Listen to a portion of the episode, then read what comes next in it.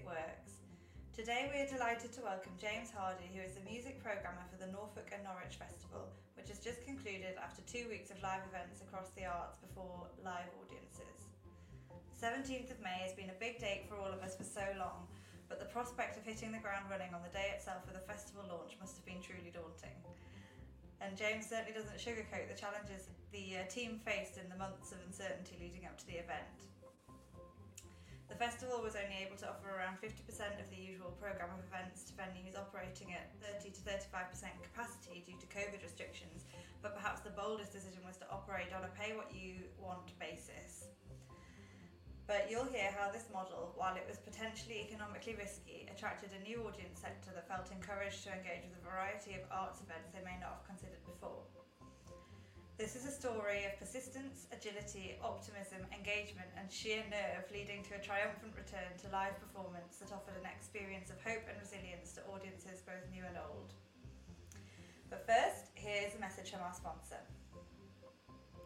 Music Works is generously supported by Allianz Musical Insurance, the UK's number one musical instrument insurer, serving the music community since 1960. If these difficult times have shown us anything, it's that life can be unpredictable.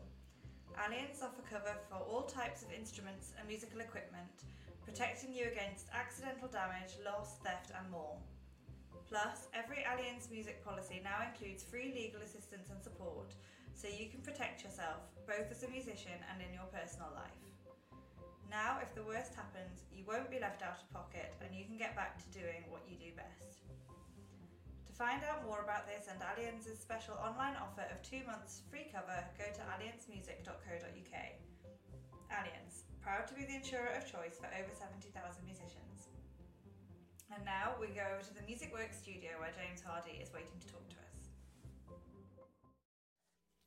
James, welcome. Thank you so much for joining us. Great to be with you, Katie. Uh, so today we have James Hardy with us, the music programmer of Norfolk and Norwich Festival. Um, and the festival, uh, you come to us fresh from the festival, which has just finished two days ago at the point that we're recording this. Um, so there's a lot to talk about. I mean, there is. You know. yeah, I, I don't I don't feel so fresh myself, but um, yeah, we finished we finished uh, on Sunday evening uh, with a final uh, couple of days of live music uh, in Chapelfield Gardens, which is the major park in the middle of Norwich, uh, and that rounded off two weeks of music uh, as well as dance, outdoor performance, theatre, literature, visual arts, um, and a lot of outreach work as well. Absolutely wonderful. And this festival commenced on the 17th of May, which is now a famous date in 2021, the date when we were allowed to go into venues, etc. Um, again. Um, so, where shall we start? Tell us about producing two weeks of um, multidisciplinary art festival to launch on the first day of the lockdown list. Mm. well, I'll start by talking about the dates because that in itself was a result of uh, the government restrictions and when they were going to ease. So, our festival is typically 17 days long. And uh, we were due to start on the 14th of May, actually. Uh, and we had been designing a festival that uh, we thought would be able to take place come what may. So we're designing a lot of our events to take place outside. We had a, um, a program of indoor work as well, primarily the the music program. Uh, and we thought, well, you know, as long as we can start on the 14th of May, we'll be able to start and, and have outdoor things, we'll be able to go ahead pretty much as planned or, or on a kind of plan B, plan C basis. Uh, then, of course, when the roadmap came out, uh, that said, well, we can't have any outdoor performance either um, until the 17th of May, let alone indoor performance. So, around about that time, we then took the decision to essentially shunt forward the start of the festival uh, by three days to start on May the 17th which in itself at the time felt very risky, you know, because we were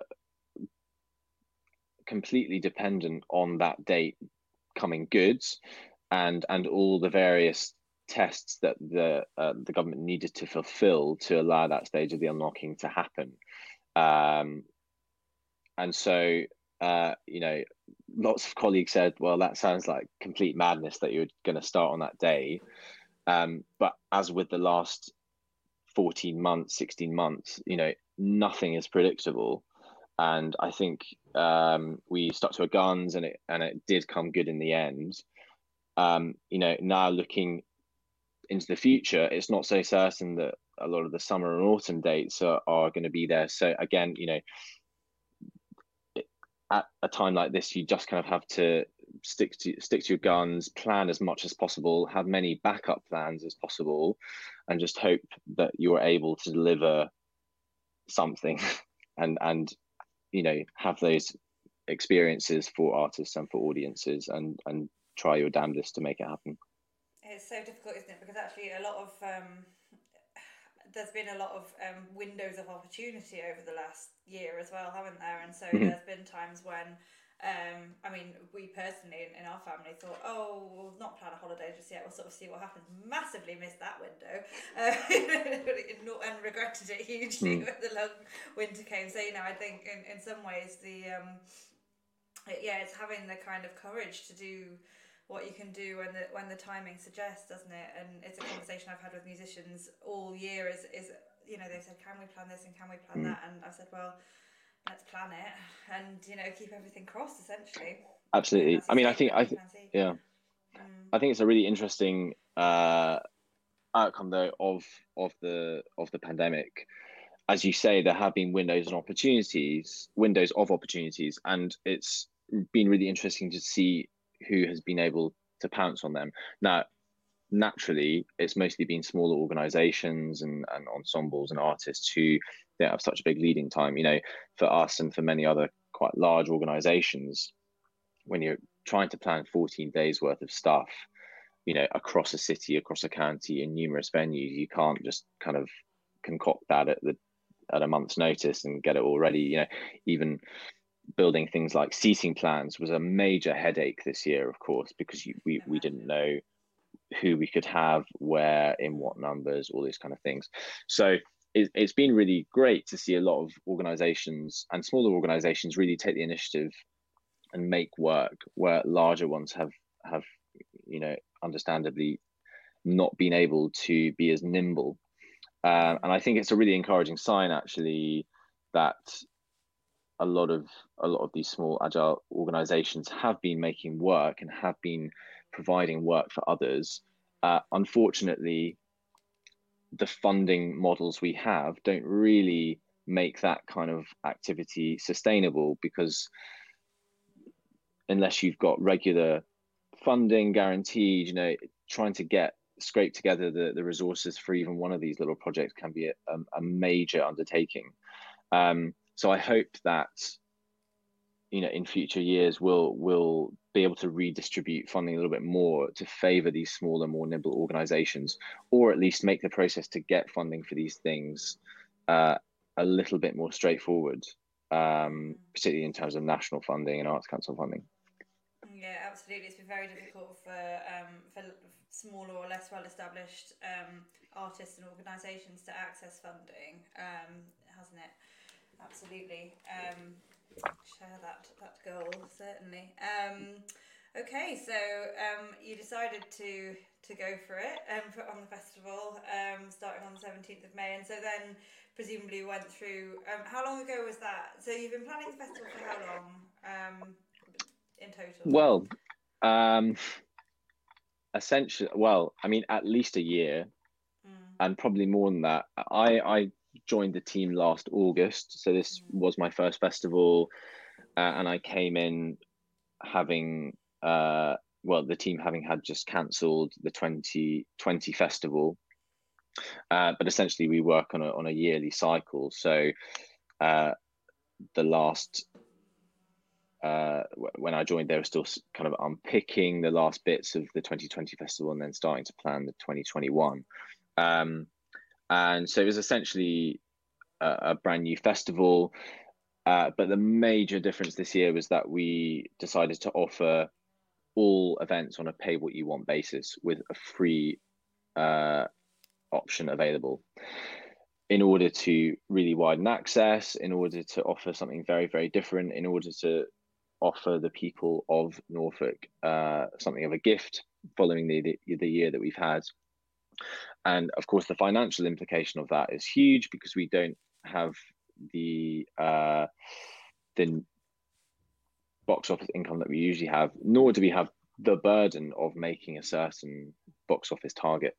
Um, so to allow for that, we we shrunk the program um, to to roughly kind of fifty percent of what we would usually offer, um, and we you know we were still covering all the all the major art forms that we do. Uh, but the, but the format of things was was wildly different, and we just had to maintain complete flexibility really until very late in the day. Um, certainly up until the roadmap announcement, and then beyond that as well, when we were still figuring out exactly who we could have where. Um, but I think that it's been an incredible festival to learn from because a lot of those decisions we made have had um, you know there have been major learnings that we've we've got from them. The pay what you want uh, model has attracted vastly different audiences from what uh, we would usually have uh, certainly in terms of uh, the music and the classical music program it's made a big difference to who we're getting there in terms of the age of the audience uh, the diversity of the audience um, and it's also meant that we were a little bit freer in terms of um, how we were presenting things and what we were presenting. Um, we weren't forced to kind of put on really popular things because we needed to make that box office, and so we could be a little bit more experimental about what and who we were presenting.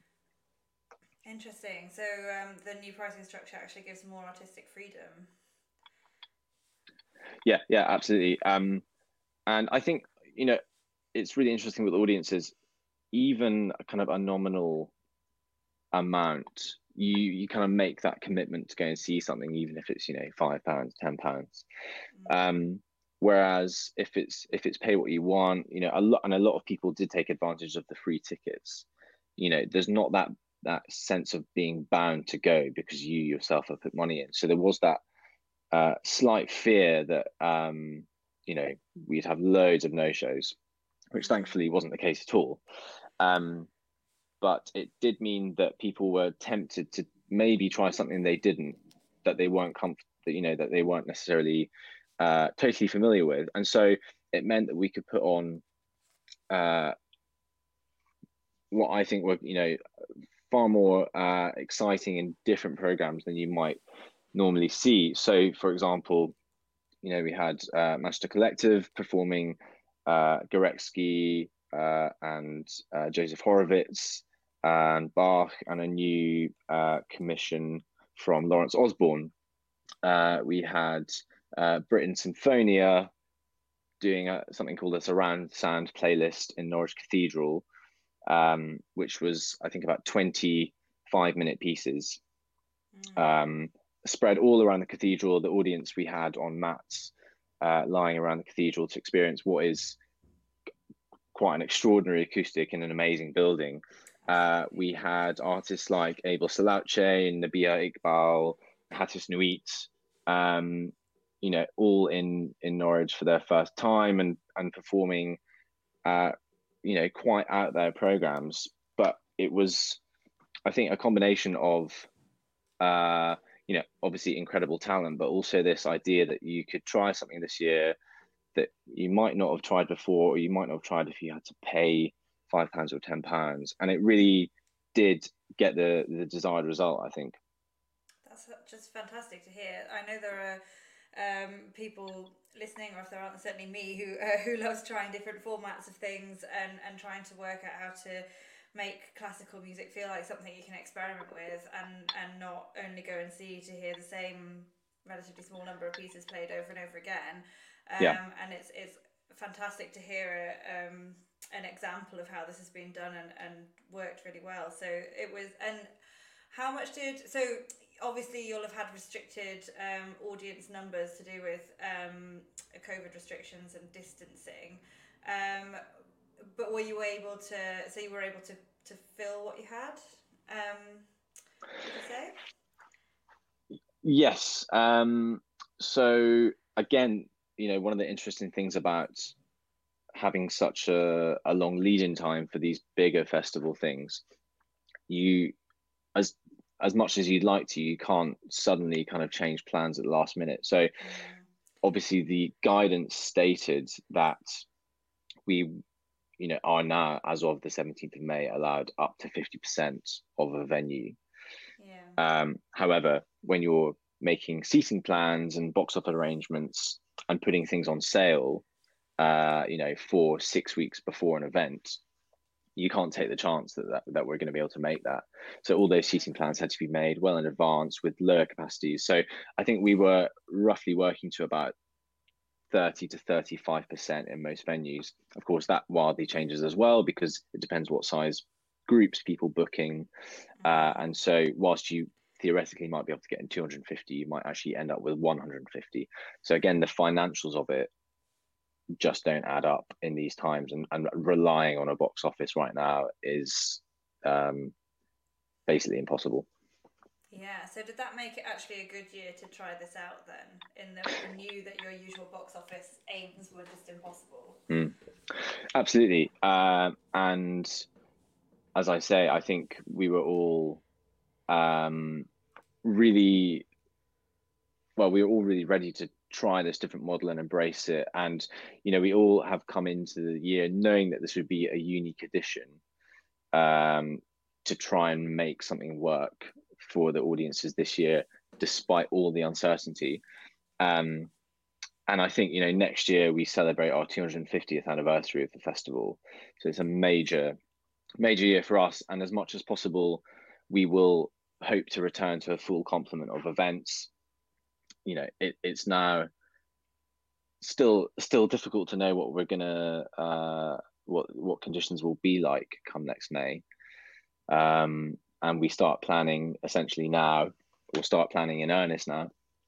Um, but as I say, there've been really interesting takeaways from this year.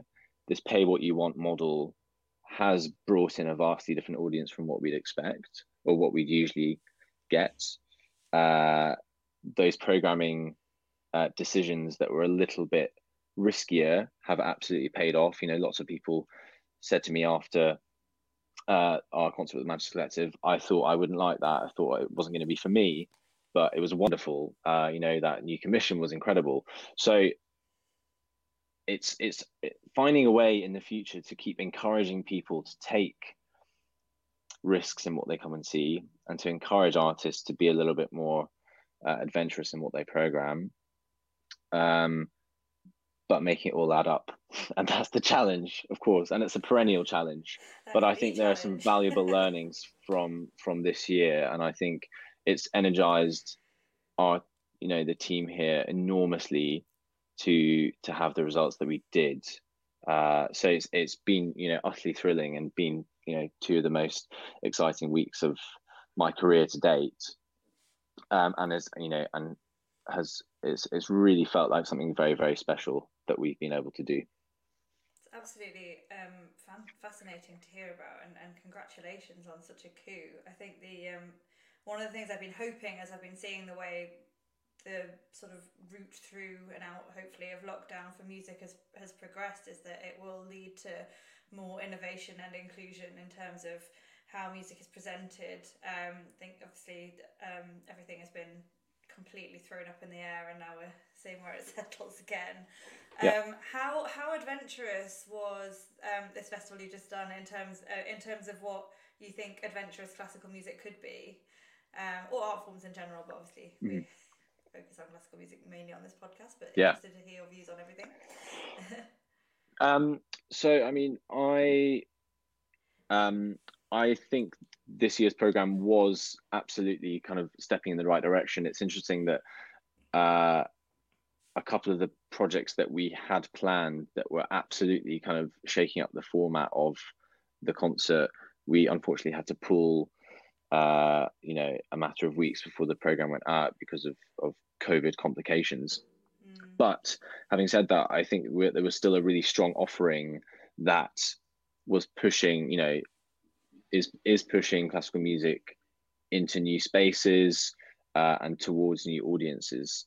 Um, I've mentioned them already, but Manchester Collective are one of those groups that really, at their core, are about questioning the format and trying to uh, to reach new audiences, essentially.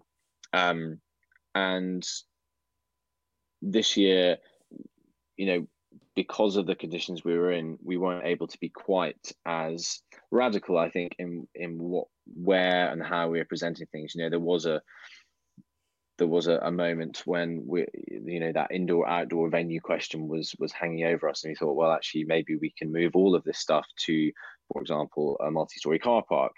Uh, which I think would have, you know, again attracted a new a new set of people. You know, as things turned out, we we were able to do things inside um, and actually in the end we're trying to you know to make life slightly simpler for us. We kept things largely in blocks of outdoor venue and indoor venue. Um, but you know within that you can still be very uh, you can still challenge yourself and challenge audiences to come to things in new ways. Uh, so I also mentioned the, the Britten Sinfonia concert. For that, they collaborated with Norwich Cathedral Choir and with Abel Selaocoe, and they conco- concocted this hour-long concert of short pieces. Um, with and the audience were were kind of stayed put in the middle of the the building, and it was the artists that were moving around to various locations in the building to give this kind of uh, sonic experience of of this extraordinary building. Um, we also uh, had a, a, very interesting program from I Fagiolini around uh, T.S. Eliot's The Wasteland, and uh, so so extracts of that poem were uh, were read, uh, and then intertwined were works by Byrd and Victoria, and uh, three new commissions by Ben Rowarth, Shruthi Rajasekar, and Joanna Marsh.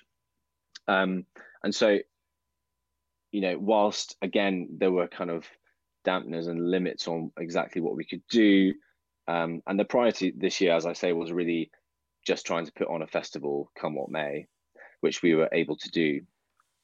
Um, as always, you can do more, and I hope we will do a lot more in the future in terms of uh, how and where we're putting on music.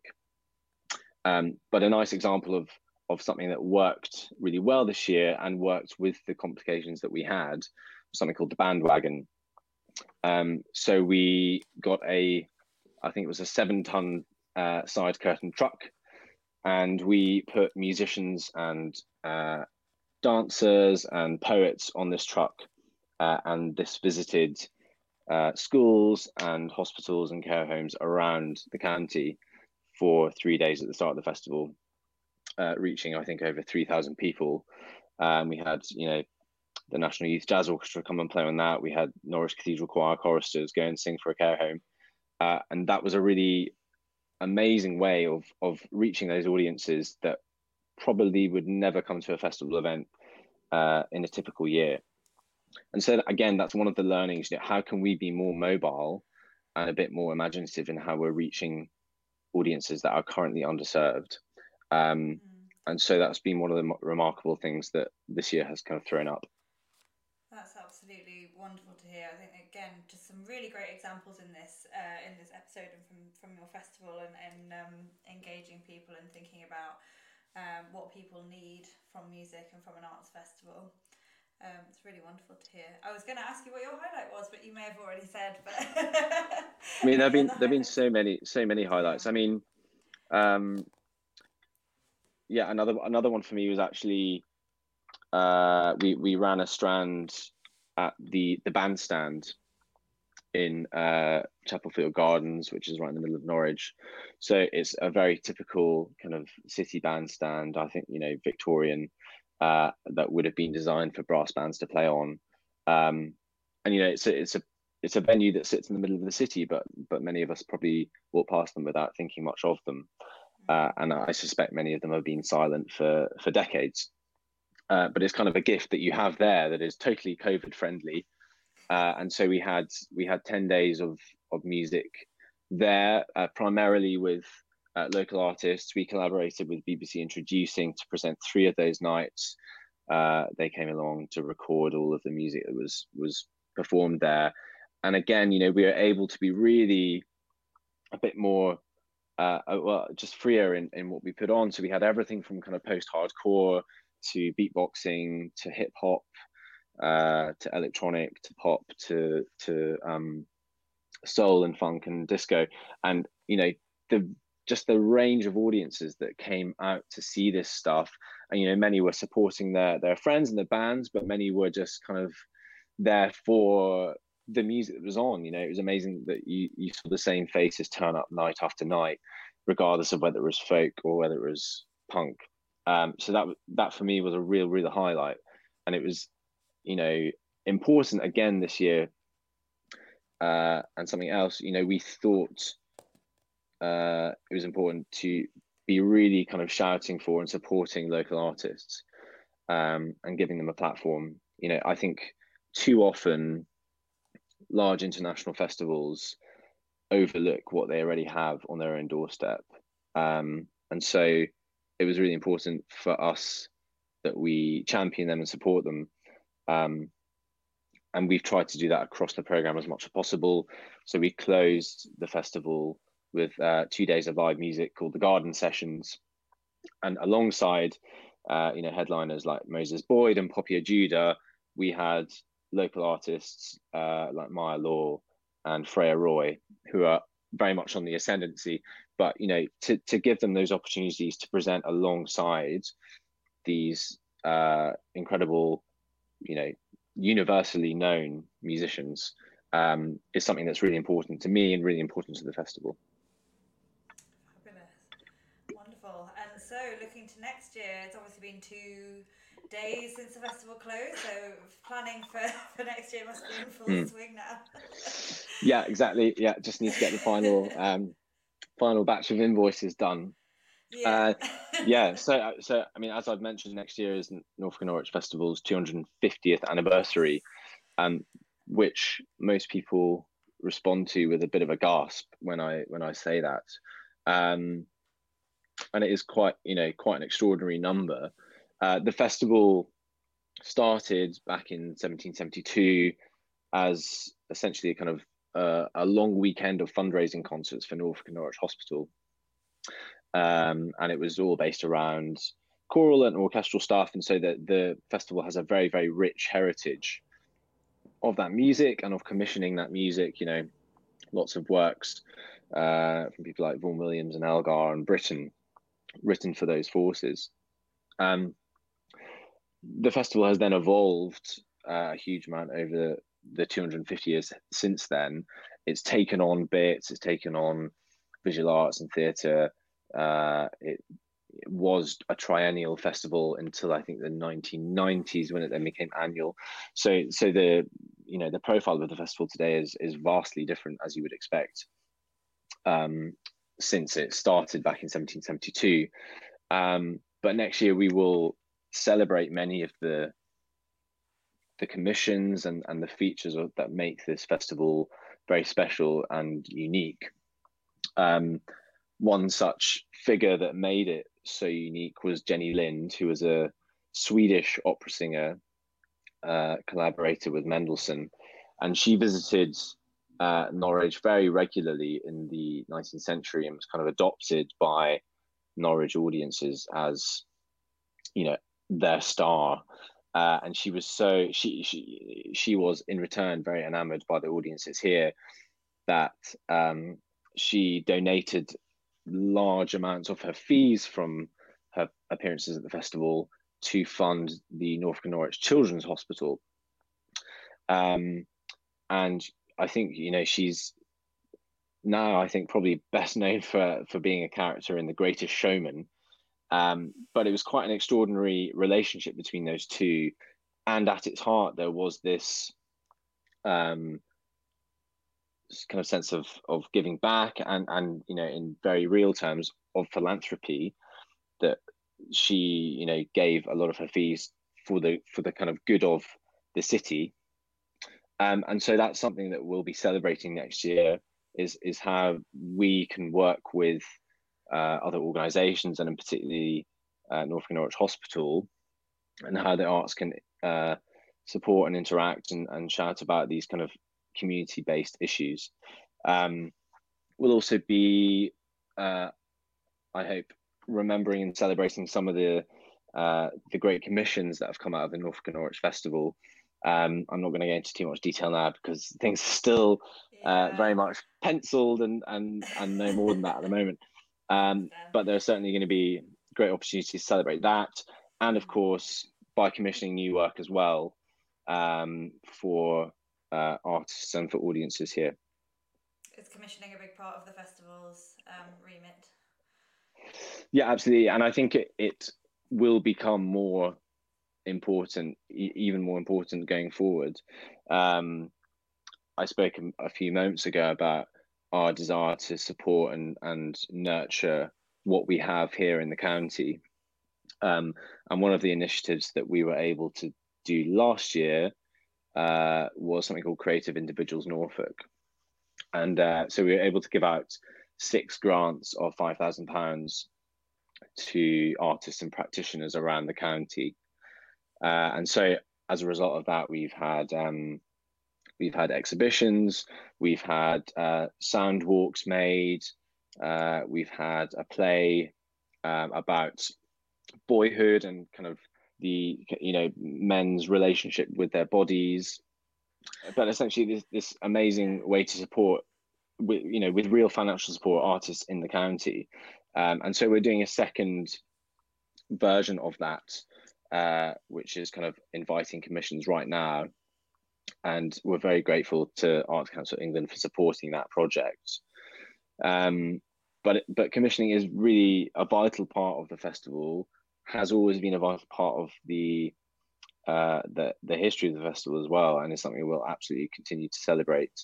Um, you know, this year we we were able to kind of dot around some some nice smaller commissions um, from Josephine Stephenson uh, and from Shruthi Rajasekar, Ben Rowarth, and Joanna Marsh. Uh, we also presented world premieres of uh, works by uh, Isabella Gellis and Laurence Osborn, and of course, rest, across the rest of the program, which includes outdoor arts and performance and dance. There was uh, a wealth of of new work and premieres. Um, certainly, looking forward, uh, a priority for us is going to be commissioning more work. Um, I think it needs to be a priority for all arts organisations. Um, you know, we've got a duty to nurture and push the boundaries and encourage artists to keep innovating. Um, I think we have too much of a reliance really on on uh, older works, on the canon, um, and that if we want the public and funders to treasure the arts as we do, uh, we need to really fight for the, you know, make and fight and make the case for contemporary art, for new art.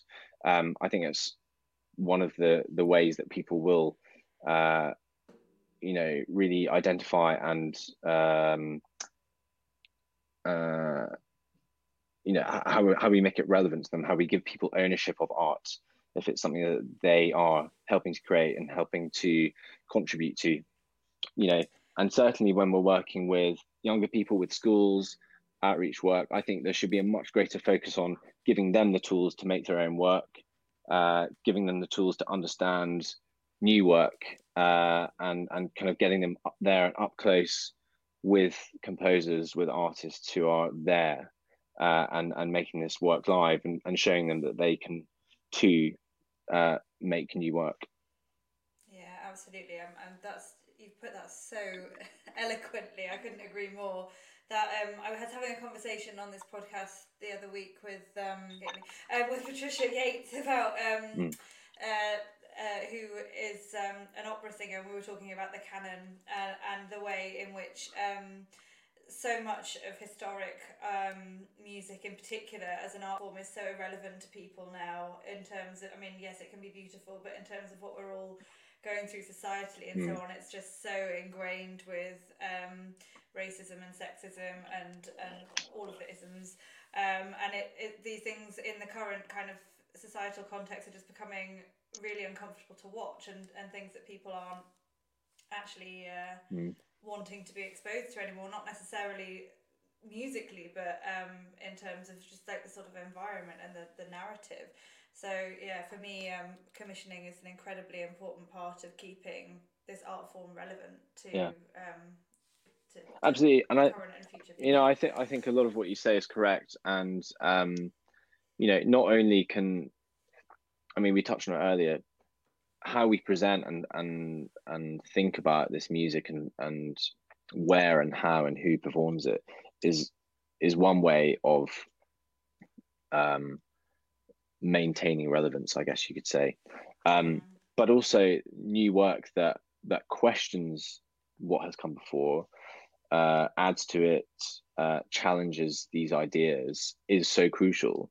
You know, because it should be a continuing tradition that is being added to all the time by artists and taken apart and put back together in, in new ways. Um, and uh, you know, one way of challenging and questioning what has come before is to make new art about it as well. Um, so I think it's absolutely vital uh, that we continue finding ways to support artists in doing that. And and as we've said before, you know, finding new finding better ways to get them the resources that they need to do this. Yeah, absolutely. And I'd just say that that um, what you the uh, scheme you mentioned about supporting local musicians sounds far more generous um, financially for those musicians than a lot of similar schemes that I've heard of. So that's really, really commendable because often you see these fantastic sounding opportunities and then it's a few hundred pounds and you think, you know, mm. the time you've spent applying for that is pretty much. Uh, well, exactly. yeah, yeah. That. Um, well, thank you so much, and um, I'm going to round off now. Is there anything else you, would like to, to talk about? Any any closing thoughts or anything like that? Um, uh, no, I mean, I think I think generally, you know, the past year has obviously been a very unsettling time for lots of people, um, and we're all kind of finding our feet again now. But what I would say is that there was a lot of talk and discussion in the in the first few months of uh, the pandemic that was talking about, you know, being a bit bolder and being a bit braver in how we advocate for the arts and, and how we present the arts. And whilst there are clearly signs of very encouraging signs of that that is happening, um, I still think a lot of a lot of us, myself included, can be bolder and braver yet, um, and really, you know, make the case for music. Think about it imaginatively. Uh, offer opportunities to those who who aren't always being given the opportunities, uh, commissioning more, and just generally kind of being a bit risky because I think you know if if the, the last two weeks have shown me anything, it's that you you can really you know, inspire audiences and and encourage them to be ambitious.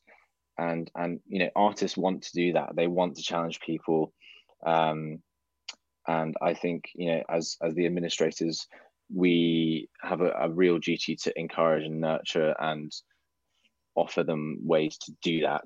Um, so I would just you know say to all my colleagues out there um, that uh, you know whilst we're all as I say finding our feet again I think we really need to shout about what we're doing more and and do more and and uh, be braver Thank you so much, uh, James, for sharing all your news and um, insights just a couple of days after the conclusion of the Norfolk and Norwich Festival. It's been so great to hear about a live arts festival after so long with so very few face to face performances since lockdown began. Your description of the journey to get to this point is, uh, however, a, fam- a familiar one, and we know our listeners will applaud your hard work and innovation to make such a brilliant event happen after all the uncertainty. I know that if you can achieve so much under such difficult circumstances, your 250th anniversary will definitely be an even greater success when uh, hopefully you'll be able to present an offering with fewer restrictions applied. Um, If you want to find out more about James, who's also the general manager of the Marian Consort, and the details details of the festival, you can find these at nnfestival.org.uk um, and on social media. And these uh, links and tags will be in the show notes. Thank you so much for joining Music Works. I'm Katie Beardsworth, and it's been my pleasure to share this episode with you today. Thank you, James. Thank you for listening to this episode of the Music Works podcast. If you've enjoyed this conversation, please subscribe, check out our other great episodes, and even better, leave us a review. You can also sign up to our mailing list at www.polyphonyarts.com forward slash mailing dash list for updates and news about what Polyphony Arts is up to for all you classical music folk out there. You can find more information in the show notes as well. Meanwhile, I'm Katie Beardsworth, and I look forward to sharing with you the next great episode of Music Works. Music Works is generously supported by Allianz Musical Insurance, the UK's number one musical instrument insurer. Allianz Music Insurance, serving the music community since 1960, proud to be the insurer of choice for over 70,000 musicians. Music Works is a Polyphony Arts production. Thank you for listening.